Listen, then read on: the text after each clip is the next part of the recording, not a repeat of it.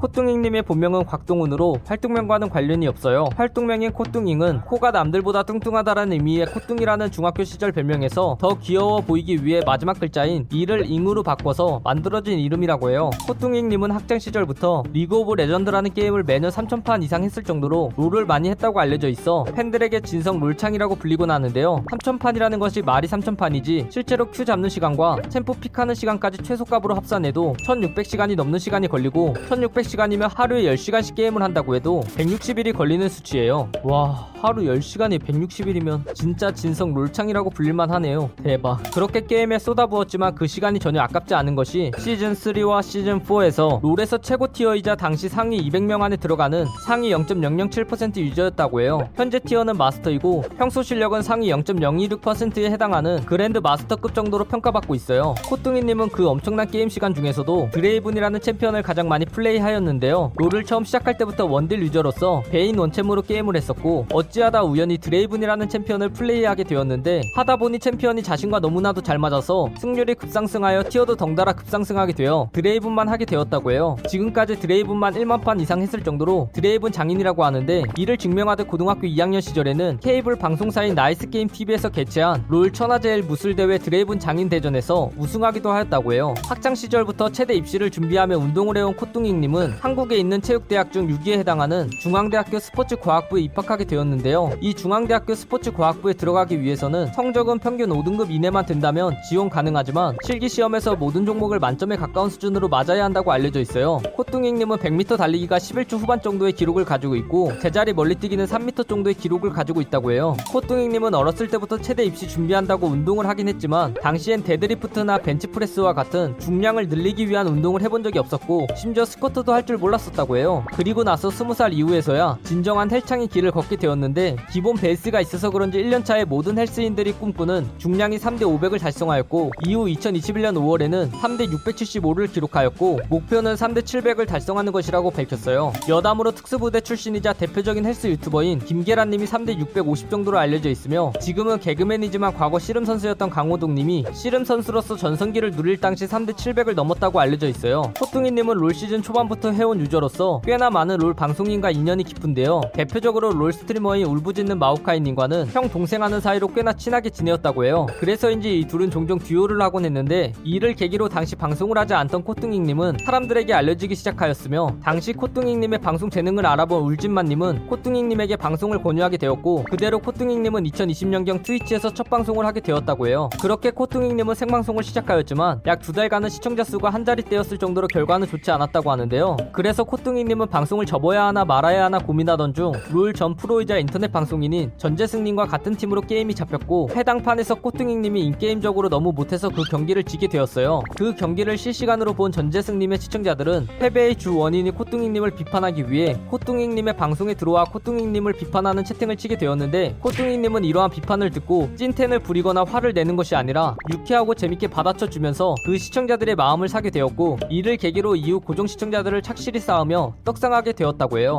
이뿐만 아니라 코뚱잉님은 구독자 수 100만 명을 넘어서 유명 유튜버 테스터훈님의 대표적인 콘텐츠이자 다양한 게임의 장인들을 초대하는 콘텐츠인 장인 초대석에서 드레이븐 장인으로서 출연하게 되었는데요. 해당 영상은 현재 조회수 264만 회로 현재까지 업로드한 장인 초대석 콘텐츠 중에서 조회수 2위를 달성할 정도로 큰 화제가 되어서 업로드 당시 구독자가 1000명대였던 코뚱잉님의 유튜브 채널은 테스터훈 유튜브에 출연 이후 한 달도 안 되어서 구독자 2만 명을 달성하였다고 해요. 롤 방송인들이나 롤 방송 을 즐겨보는 시청자들이라면 모르는 사람이 없다는 유명 유행어인 라고 할 뻔은 사실 코뚱잉님의 유행어로 코뚱잉님의 방송을 전혀 접해보지 못한 사람들도 다른 방송에서 봤을 가능성이 높은 유명한 유행어예요. 리그 오브 레전드 코리아 공식 유튜브에 업로드된 패치 노트 하이라이트에 올라오기도 하였다고 해요. 코뚱잉님은 성격 유형 검사인 MBTI 검사 결과로 ESFP, 즉 자유로운 영혼의 연예인 유형이 나왔다고 하는데요. 이 유형은 대한민국 인구 중 5.3%에 해당하는 유형으로 모든 MBTI 유형 중 외향적인 성향이 가장 강하고 평소에 잘 먹고 잘 자고 생각이 단순해서 고민하다가 그냥 잠드는 유형이라고 해요. 이 유형에 해당하는 유명인으로는 스트리머 세옴님, 스트리머 진자림님, 스트리머 꽃가미님 등이 있다고 알려져 있어요. 신기하게도 코뚱잉님은 대부분의 사람들이 좋아하는 치킨이자 치킨 메뉴 중에 제일 유명하다고도 볼 수 있을 정도로 유명한 BH사의 뿌링클 치킨을 싫어하는 음식으로 선정하였는데요. 실제로 과거에 뿌링클을 먹다가 기절해서 구급차에 실려갔고 토를 20번 정도 가량 했었다고 해요. 코뚱이님의 덩치는 어느 헬스인보다 우람하지만 공포게임 앞에서는 영락없이 아기 코뚱이 돼버린다고 하는데요. 방송 방송에서 공포게임을 진행할 때마다 귀신이 나오는 부분에서 소리를 크게 지르며 놀라고 게임을 할 때 잔뜩 겁에 질려있는 코뚱이님의 모습을 볼 수 있다고 해요. 이 영상 내용은 모두 인터넷에 기반한 자료들을 정리하여 만든 것이라 사실과 조금은 다른 내용이 있을 수 있어 그 점 양해 부탁드리겠습니다. 잘못된 내용이나 TMI 내용에 대하여 추가하실 내용이 있다면 댓글을 달아주시면 감사하겠습니다. 영상이 재밌었다면 구독과 좋아요 꾹 눌러주시고 오늘도 포비아나로 되시길 바라겠습니다. 네네네